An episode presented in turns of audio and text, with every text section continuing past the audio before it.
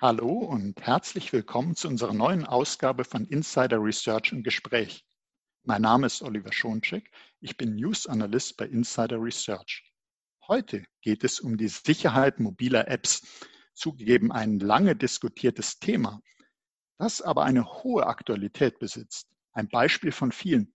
Sicherheitsforscher des Helmholtz-Zentrums für Informationssicherheit in Saarbrücken der Ohio State University und der New York University haben entdeckt, dass viele mobile Apps spezielle Funktionen vor den Nutzern verstecken, die Hackern den Zugriff auf das Mobiltelefon ermöglichen können und die die Sicherheit der Nutzer und der Infrastruktur der App gefährden.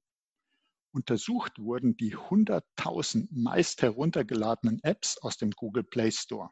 Hinzu kamen noch die 20.000 meist heruntergeladenen Apps aus einem alternativen App Store und 30.000 vorinstallierte Apps auf verschiedenen Android-Smartphones. Und was war das Ergebnis? Das Forscherteam fand heraus, dass 8,5 Prozent der Apps in Zahlen über 12.700 Apps etwas enthielten, das als Backdoor Secret bezeichnet werden kann. Warum sind mobile Apps nach all den Jahren immer noch so unsicher? Wie kann die App-Sicherheit denn endlich besser werden? Darüber sprechen wir heute mit Thorsten Leibner, Head of Product Management and Technology und Co-Founder bei Build38. Hallo Thorsten. Hallo Oliver, schön mit dir in diesem Podcast zu sein. Ja, das freut mich. Absolut. Du hast jetzt genau das richtige Beispiel aus den vergangenen Wochen gebracht. Ähm, die Studie vom Helmholtz-Institut habe ich auch gelesen. Und eigentlich verwundert das mich äh, eigentlich gar nicht, was da jetzt äh, steht, dass da halt Active Secrets drin sind oder auch ähm, Apps halt unsicher programmiert werden. Also für mich, ähm, ich würde mal fast sagen, tägliches Brot, wenn wir mit unseren Kunden reden. Und unser Ziel des Gespräches sollte sein, dass unsere Zuhörerinnen und Zuhörer auch am Schluss sagen, ja, da wundert mich gar nichts mehr. Das war klar, dass das bei dieser Untersuchung herauskommen würde. Und ich weiß jetzt, was man dagegen tun kann. Das wäre so meine Wunschvorstellung, dass wir das zusammen erreichen. Ich habe gleich mal eine erste Frage, die so das, die Bedeutung von App Security etwas äh, herauskitzeln soll. Warum ist denn App-Sicherheit so wichtig? Oder anders gefragt, wie und wofür werden denn Apps von deutschen Nutzern eingesetzt? Gut, das ist die erste spannende Frage für mich. Und ähm, wenn wir über App-Sicherheit reden, nur um das auch für unsere Zuhörer klarzustellen, ich rede jetzt über mobile Apps für Android und iOS, so wie du es ja auch gemacht hast. Und die Sicherheit auf diesen mobilen Apps oder auf den Endgeräten ist halt aus verschiedensten Gründen heraus wichtig. Zum Beispiel ich selber möchte meine persönlichen Daten schützen. Es könnten äußerst sensitive Daten sein, wie zum Beispiel Gesundheitsdaten. Es könnte ein digitaler Führerschein sein, der in naher Zukunft kommt oder vielleicht das E-Rezept, das äh, Mitte nächsten Jahres auch freigegeben wird. Oder ähm, was zum Beispiel in China passiert, ist, ähm, dass ich meinen digitalen Autoschlüssel schützen möchte. Ich möchte also etwas Wertvolles schützen. Dort wird auch zum Beispiel kein physikalischer Schlüssel mehr ausgegeben. Dasselbe betrifft natürlich auch die Bezahlfunktion auf Handys, die vermutlich schon sehr viele Leute hier in Deutschland nutzen. Wenn ich das äh, Bild ein bisschen umdrehe und das aus Firmensicht betrachte, also aus Enterprise-Sicht, Firmensicht, dann wollen die natürlich den Zugang zu ihren Daten, zu ihrem eigenen Rechenzentrum, zum Beispiel gegen API-Scraping schützen, das heißt gegen das Abgreifen von Daten. Das passiert dann zum Beispiel durch Man-in-the-Middle-Angriffe. Das heißt, da hat sich einer dazwischen geschaltet und hört die Verbindung ab. Wenn man das ein bisschen weiter sieht, dann möchten solche Firmen sich sicherlich auch vor Reputationsschäden schützen. Sie wollen den Datenschutz sehr ernst nehmen, weil halt der Bußgeldkatalog mittlerweile sehr hoch ist. Dann gibt es Firmen, die vielleicht ihr eigenes Intellectual Property schützen wollen, weil es sehr relevant ist. Oder es geht aber auch um den Schutz der eigenen Software. Denn ein Algorithmus an sich, der kann nicht geschützt werden oder patentiert werden. Also man möchte sich selber schützen, dass man diesen Vorsprung in der Businesswelt auch behält. Okay, also wir haben äh, ganz kurz gesagt, die zwei Seiten sozusagen von der App-Sicherheit für den Nutzer sind es schon lange nicht mehr nur Apps, wo man sagen würde, ja, das ist eine Spiele-App und da kann ich das Wetter abrufen.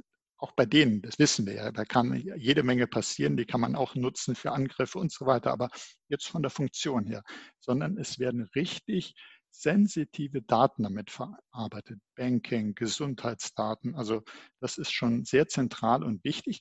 Und ein Bild hat mir sehr, sehr gut auch gefallen, wenn man auf die Enterprise-Seite geht zum Unternehmen, der das, der, die, äh, das Unternehmen, das die Apps anbietet. App als Zugang zum Data Center. Äh, wenn man darüber nachdenkt, klar, damit äh, greife ich ja dann auf die Daten zu, die da liegen, aber dass man sich das als Unternehmen eben auch bewusst macht, es geht nicht nur um dieses kleine Stück niedliche Software auf dem Smartphone oder Tablet, sondern das gibt Zugang zu meinem Rechenzentrum, zu da, wo eben zu meinem Cloud-Dienst, was auch immer, wo ich äh, meine Daten drin habe. Also das ist schon mal, das zeigt also App-Sicherheit. Ähm, da sollten wir noch mal ein bisschen tiefer graben. Und deshalb meine zweite Frage an dich die Studie hat ja untersucht Apps aus dem Google Play Store, Apps aus einem alternativen App Store, vorinstallierte Apps. Jetzt würde man sagen, ja gut, also ich nutze nur Apps aus den offiziellen App Stores und damit ist das sicher. Die sind ja geprüft. Oder ist das etwa nicht so? Haben App Store-Betreiber ihre Grenzen, wenn es um die Sicherheit geht? Gut, ähm, generell würde ich sagen, dass die, ähm, dass ein Nutzer gut daran tut, halt die offiziellen App Stores zu nutzen, denn die App Stores haben auch eine sehr wichtige Funktion. Also wie du es schon so ein bisschen angedeutet hast, sie sorgen halt dafür, dass halt die App-Anbieter, das heißt die Programmierer auch die Spielregeln anhalten und nicht äh, bestimmte Funktionen auf Android oder dem iOS äh, missbräuchlich nutzen. Ein Beispiel wäre hier zum Beispiel die Advertising-ID. Ähm, es wird aber auch zum Beispiel untersucht, ob sich bekannte Malware in den Apps verbirgt. Man benutzt da so äh, Fingerprints aus der Software heraus. Oder auch äh, die App Stores haben ja auch ein gewisses Interesse daran, dass halt nicht minderwertige Qualität äh, im App Store auftaucht. Einfach um das Gütesiegel so ein bisschen hochzuhalten. Ähm, letztendlich geht es den App Stores ja auch darum, bestimmte Apps äh, zu verkaufen und einen gewissen Anteil des Umsatzes einzustreichen.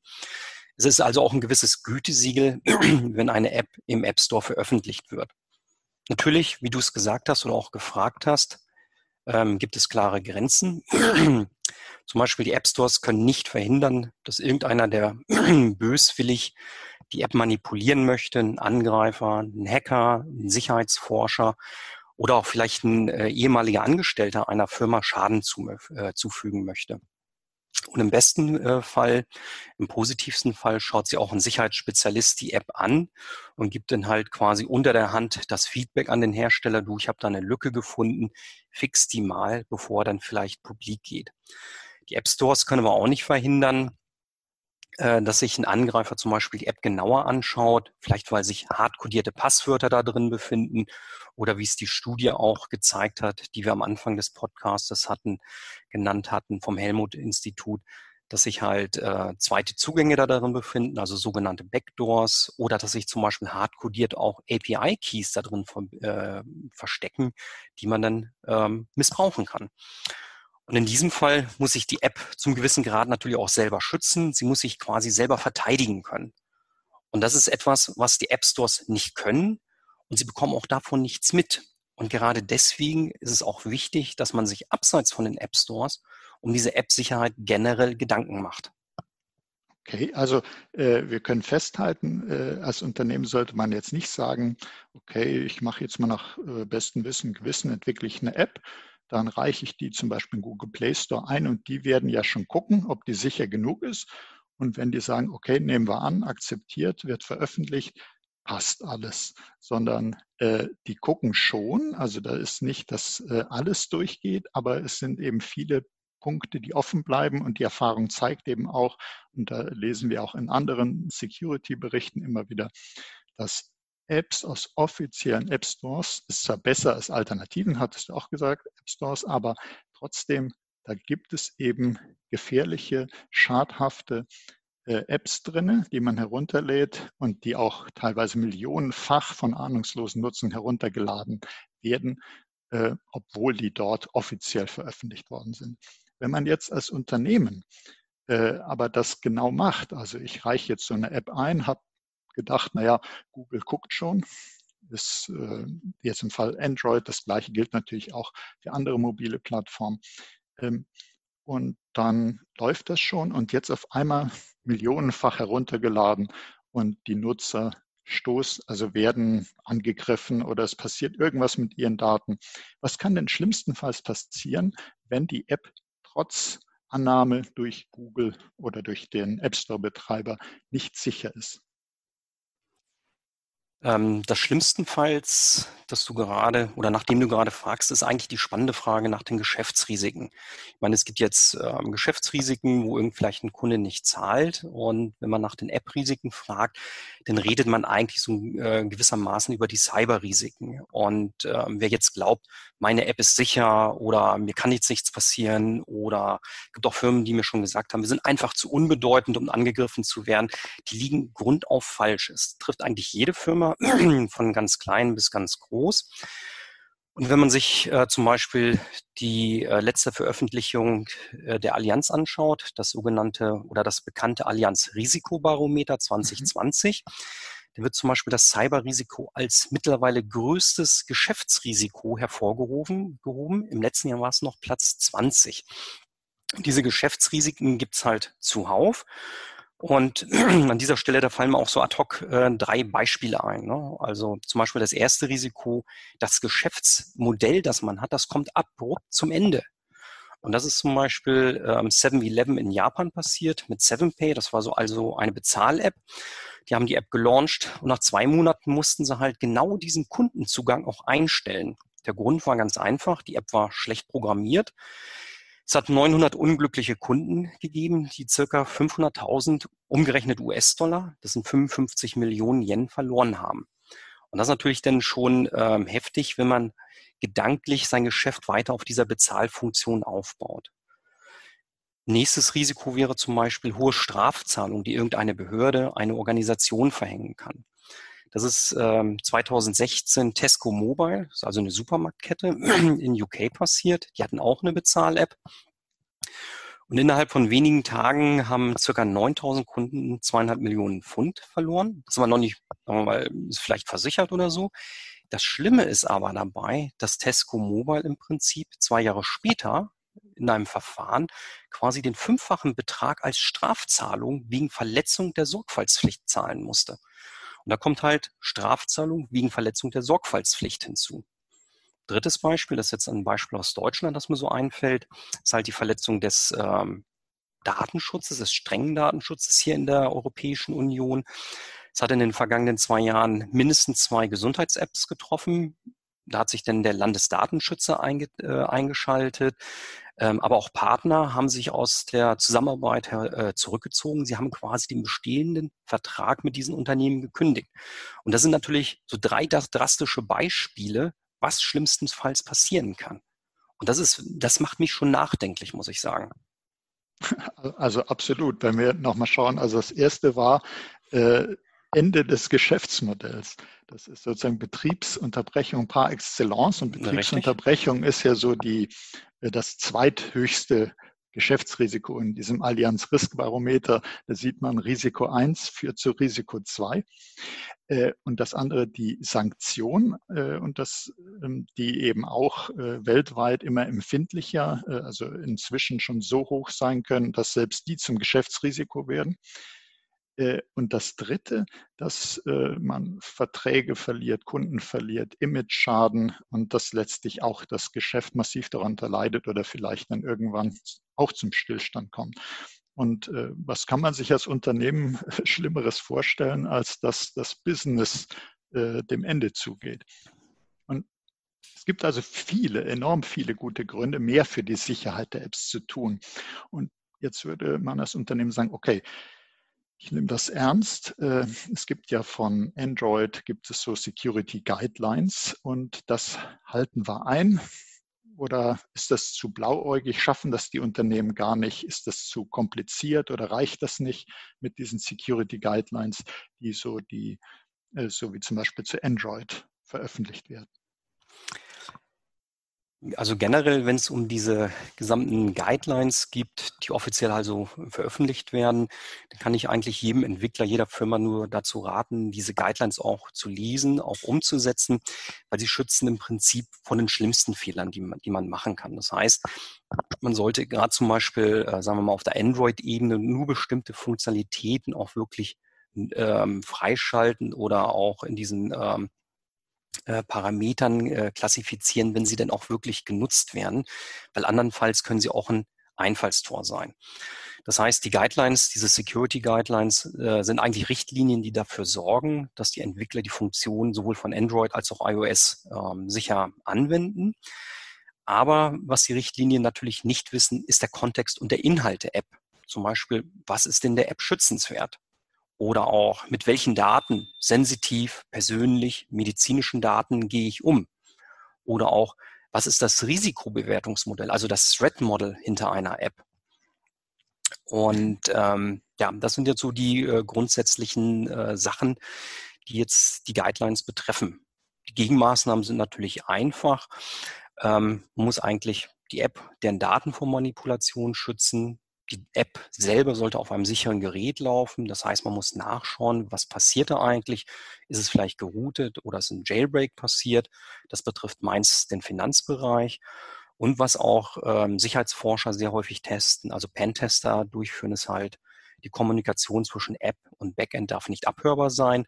Und das steht halt vielfach in diesen Guidelines nicht drin oder so rudimentär, dass man halt sagt, äh, überprüft das doch. Und so kommt man halt zu diesen ganzen ähm, Geschichten.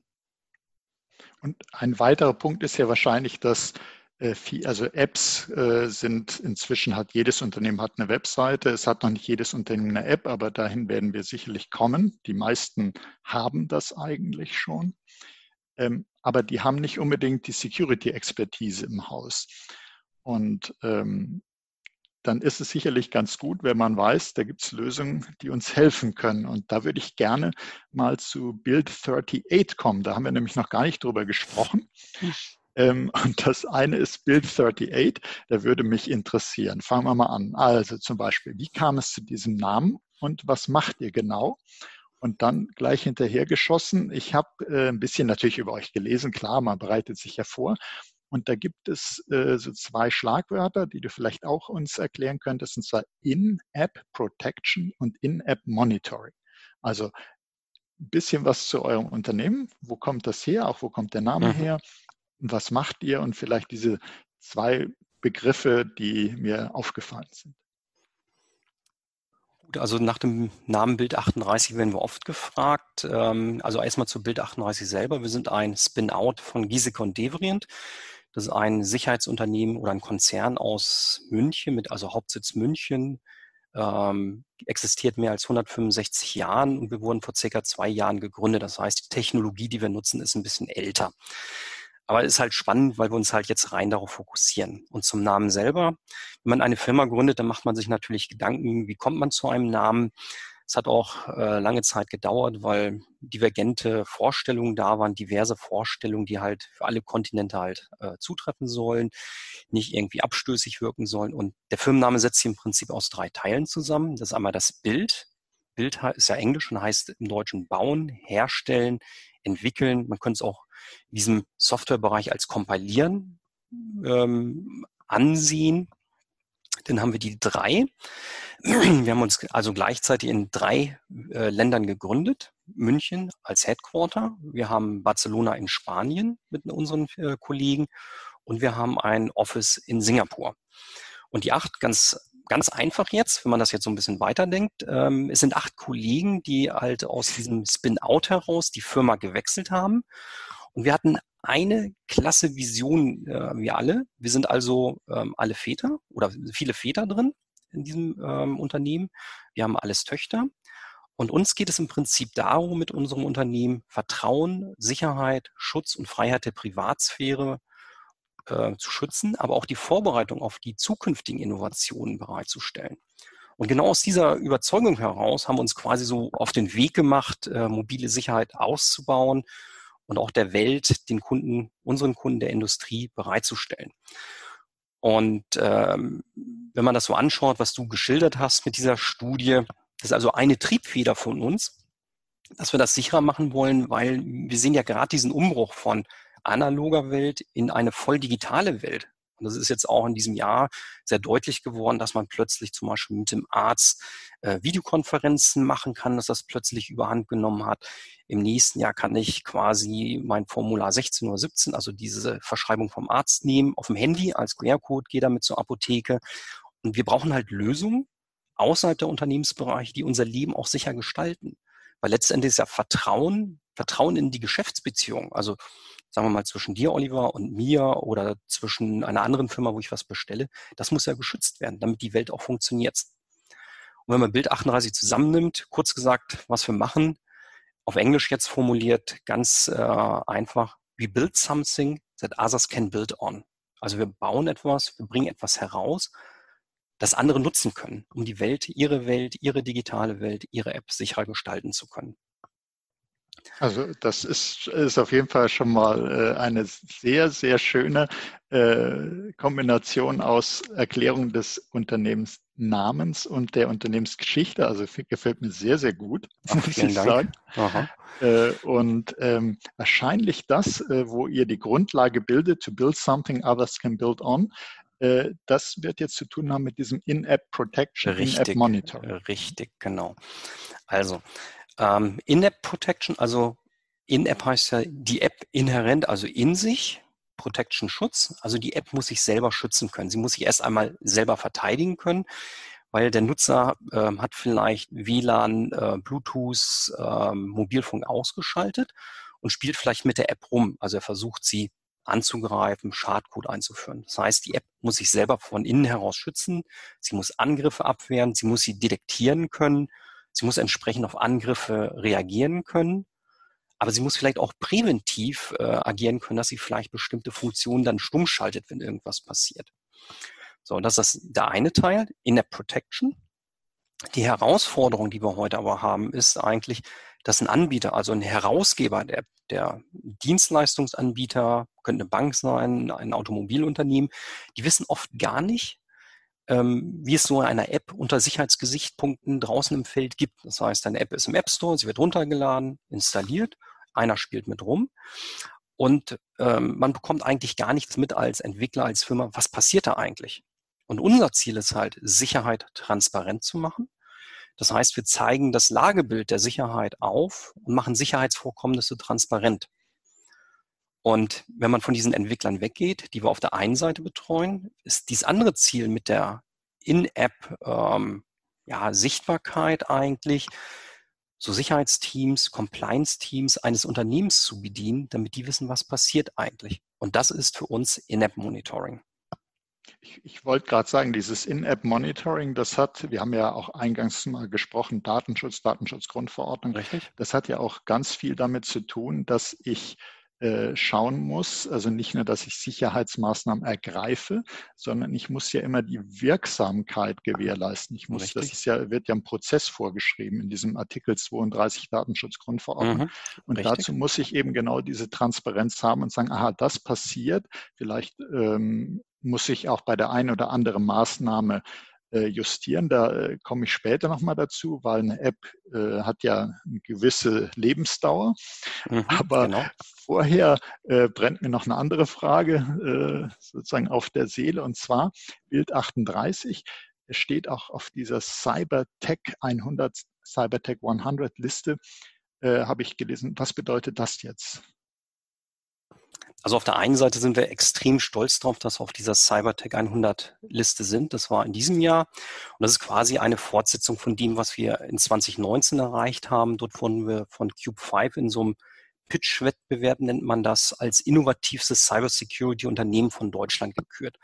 Und die Cybertech 100 Liste ist quasi ähm, die Übertragung ähm, dieses Wissens oder dieser Innovationsleistung im Prinzip auf die Welt. Und ähm, die Cybertech 100 Liste heißt eigentlich, dass man zu den 100 innovativsten Cybertech-Unternehmen weltweit gehört. Und das aber für diesen Finanzbereich. Und äh, die Cybertech-Liste sagt halt, besagt halt, dass jedes Finanzinstitut, aber auch andere Firmen eigentlich Bescheid wissen müssen, wenn es um Strategien von Informationssicherheit geht, wenn es um Bekämpfung von Finanzkriminalität geht, ähm, und wie man das dann weiterentwickelt und wie man da reinkommt. Es haben sich also äh, für diese Studie oder für diese äh, Top 100 Liste mehr als 100 Cybertech-Unternehmen weltweit äh, beworben.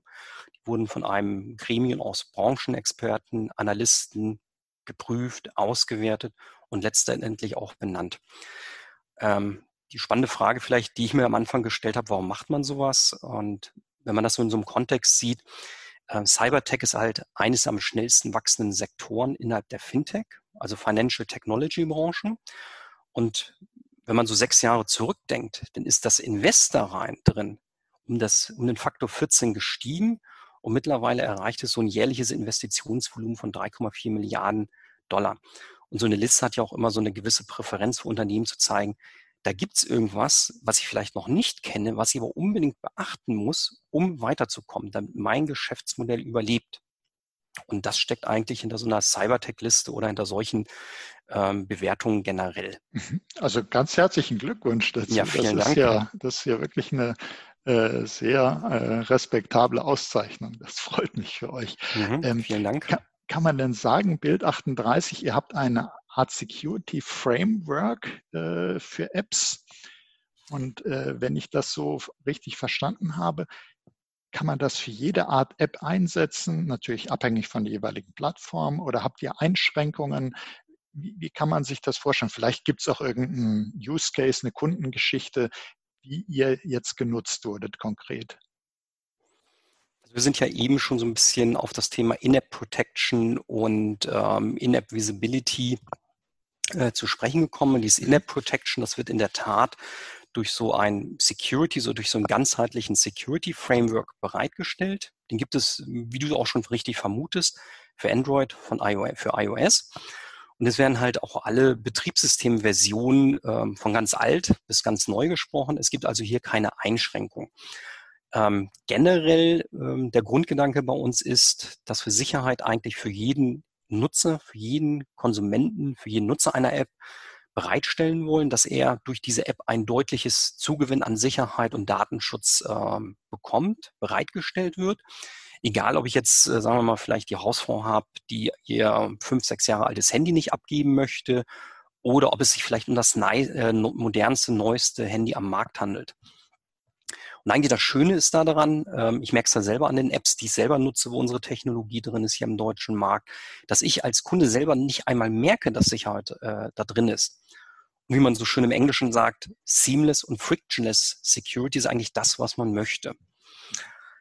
Dann war ja die Frage nach den Use Cases, die wir abdecken. Und äh, da sind wir eigentlich sehr, sehr breit aufgestellt, ähm, breiter als die Konkurrenz auch. Wir sind also im gewissen Sinne, zum gewissen Grad auch Use Case agnostisch. Wenn ich jetzt zum Beispiel an den Bereich äh, Gesundheit denke, was uns allen sehr nahe liegt, da geht es zum Beispiel um die digitalen Gesundheitsanwendungen, um DIGA. Das ist, äh, was das BfArM und das Bundesgesundheitsministerium das erste Mal, also als Novum überhaupt in Europa am 5. Mai diesen Jahres bereitgestellt hat. Das heißt, Startups können eine App bereitstellen, entwickeln. Die wird geprüft vom Bundesamt für Arzneimittelsicherheit, sodass letztendlich auch ein Arzt eine App zur Verbesserung meiner Gesundheit dieses auch verschreiben kann. Dann geht es zum Beispiel um die elektronische Patientenakte als Use Case, das E-Rezept, Automotive. Ähm, der Trend zum Beispiel in China ist stark dahin, einen digitalen Autoschlüssel anzubieten. Weiter, sage ich mal, Versicherung, Insurtech, äh, Bankwiesen, Fintech, äh, Transport, also öffentlicher Nahverkehr und so weiter und so weiter. Also wie schon gesagt, äh, es gibt hier keine Grenzen an der Stelle.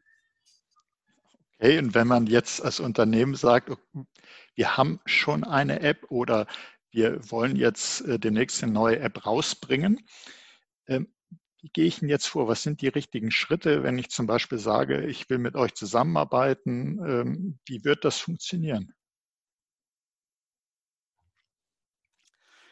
Also gut, um die Frage kann man eigentlich sehr plakativ, sehr schnell beantworten ähm, SDK bestellen und in die Entwicklungsumgebung einbauen. Das ist jetzt, sagen wir mal, ein Satz mit zwei Bestandteilen, sehr äh, platt formuliert. Ähm, danach nutzt der Entwickler das und innerhalb von 38 Sekunden circa sind die ersten Sicherheitsmaßnahmen auch wirklich ähm, gebaut. Und wie man schon sagt, wir bauen etwas, damit andere darauf aufbauen können. Wir wollen also den Schmerz, den, die Kompetenz anderen bereitstellen, um sowas auch zu machen. Und ähm, wie man das macht, also man approacht das, man diskutiert die Use Cases durch. In vielen Fällen wird man sehr starken Overlap entdecken. Das heißt, wir gehen auch sehr interaktiv mit dem Kunden um und geben nicht nur einfach den SDK rüber, sondern wir beraten auch, wie macht man das im Sinne von Best Practice quasi über diese Security Guidelines hinaus.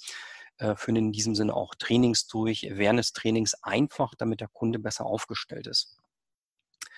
Und in allen Fällen unterstützen wir eigentlich ähm, eine App quasi ähm, ohne Einschränkung. Wie macht man das? Ähm, am besten, man baut die Sicherheit von Anfang an ein. Das heißt, im Entwicklungsprozess selber, in der Designphase, wenn vielleicht ein Sicherheitsarchitekt sagt, dieses und jenes soll geschützt sein oder auf Basis von äh, Threat-Analysen werden bestimmte Sicherheitskonzepte aufgestellt, dann können diese auch mit unserer Technologie umgesetzt werden. Das wäre der Idealzustand. Natürlich kann man auch retrospektiv Sicherheit einführen. Das heißt, wenn es den App-Code schon gibt, kann man den vielleicht nachträglich oder mit Sicherheit auch nachträglich härten und diese Sicherheitsmaßnahmen einführen. Und wenn es um den Entwickler selber geht, den unterstützen wir eigentlich in dreierlei Hinsicht. Er bekommt von uns die Unterstützung für die modernsten Frameworks in seiner Entwicklung. Das heißt, die Unterstützung für die modernste Version von Android Studio, für Apple Xcode. Der Entwickler selber, der muss keine Angst haben vor Sicherheit oder Kryptographie. Die nehmen wir ihm, weil die Primitive, die wir bereitstellen, so einfach sind, so fehlerfrei anzuwenden sind, dass er eigentlich keinen Fehler machen kann. Er muss auch keine Recherche zu Sicherheitsthemen machen. Er kann sich halt auf uns verlassen, dass permanent Updates kommen. So, und wenn man das aus der Gesamtsicht des Unternehmens wieder betrachtet, einfach um diese, die Münze einmal wieder mal umzudrehen. Vorteile für das Unternehmen sind dann zum Beispiel Time to Market. Das heißt, ich kann eine App schnell mit Sicherheit ausstatten, High-End, ohne mit viel Eigenentwicklung.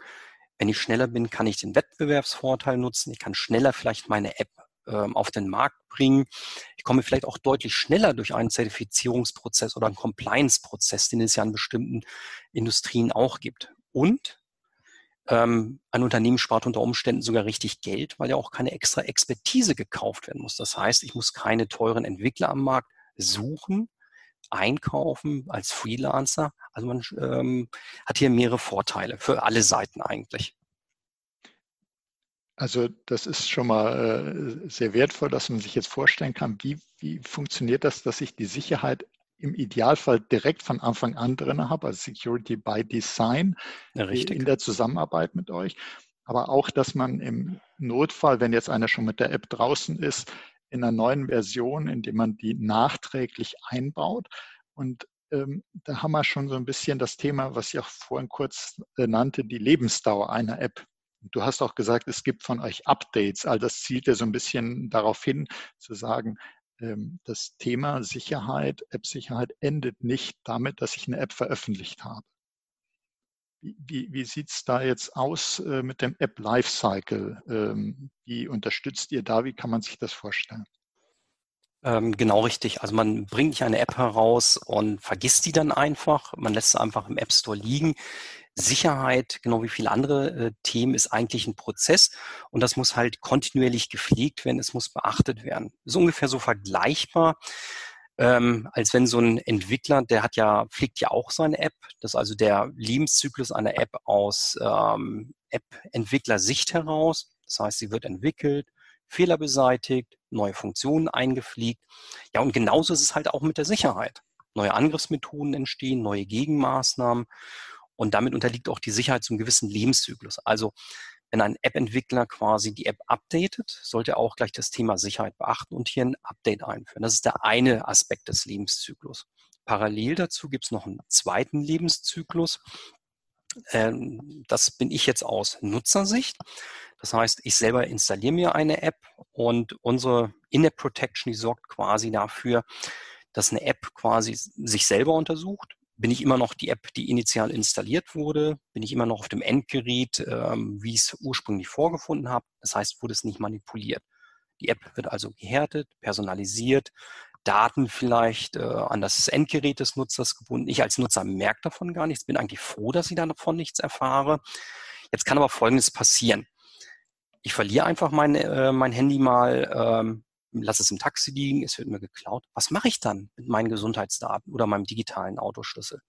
Ich könnte mir also sehr gut vorstellen, es gibt so ein Self-Service-Portal, da ist mein Handy gelistet, ist meine App gelistet, die ich nutze. Und ich möchte einfach sicherstellen, dass diese App deaktiviert wird oder vielleicht auch diese, ja, sagen wir mal, sensitiven oder auch vertraulichen Daten aus dieser App heraus gezielt gelöscht werden. Das heißt, ich manage die App selber und meine Daten. Ich habe also die volle Kontrolle darüber. Und das ist eigentlich das, wo so ein gewisser Lebenszyklus entsteht. Das heißt, von der Installation über ich als Nutzer habe die volle Kontrolle auch über meine Daten, über die App selber, dass ich einen Lebenszyklus habe. Aber du hast es auch sehr schön angesprochen vorhin äh, mit äh, der DSVGO, also mit GDPR, mit unserer Datenschutzverordnung, dass ich als Nutzer das Recht habe, alle Daten aus dieser App, was vielleicht irgendjemand speichert, zu löschen. Und das ist ja auch Lebenszyklus. Anderes Beispiel, der Hersteller stellt ein Problem fest, er hat vielleicht selber einen Bug eingebaut und er möchte halt eine App gezielt löschen, vielleicht eine bestimmte App mit einer Versionsnummer. Und das ist halt das, was wir meinen mit App-Lebenszyklus. Also von Anfang bis Ende zum gewissen Grad Kontrolle zu haben. Ich als Nutzer, ich als Anbieter der App, wie gehe ich mit Sicherheitsthemen um? Und wir betrachten das Thema App Lifecycle Management aus der Sicherheitsbrille in der Hoffnung, dass ähm, die App halt oder die Welt halt dadurch sicherer wird und keiner halt persönlichen Schaden erleidet. Also ich denke, äh, Thorsten, wir haben wirklich eine ganze Menge Informationen jetzt bekommen, die uns helfen, die eingangs erwähnte Studie, die Ergebnisse, die eigentliche erschreckenden Ergebnisse zu verstehen einerseits. Also wie kommt es denn überhaupt dazu, dass es immer noch so viele unsichere Apps gibt? Aber, und das ist das Wichtige, wir wissen auch, man kann dagegen was tun. Und äh, man sollte sich, glaube ich, äh, Bild 38 nochmal, äh, ihr habt da ja eine tolle Website, nochmal genauer anschauen, was ihr da macht. Also das äh, hat mir sehr gut gefallen. Und ich danke dir, Thorsten, für die spannenden Einsichten in die Welt der App Security. Wir haben da wieder eine ganze Menge erfahren, denke ich. Und herzlichen Dank, äh, liebe Zuhörerinnen und Zuhörer, für Ihr Interesse. Und seien Sie auch das nächste Mal dabei, wenn es heißt Insider Research im Gespräch.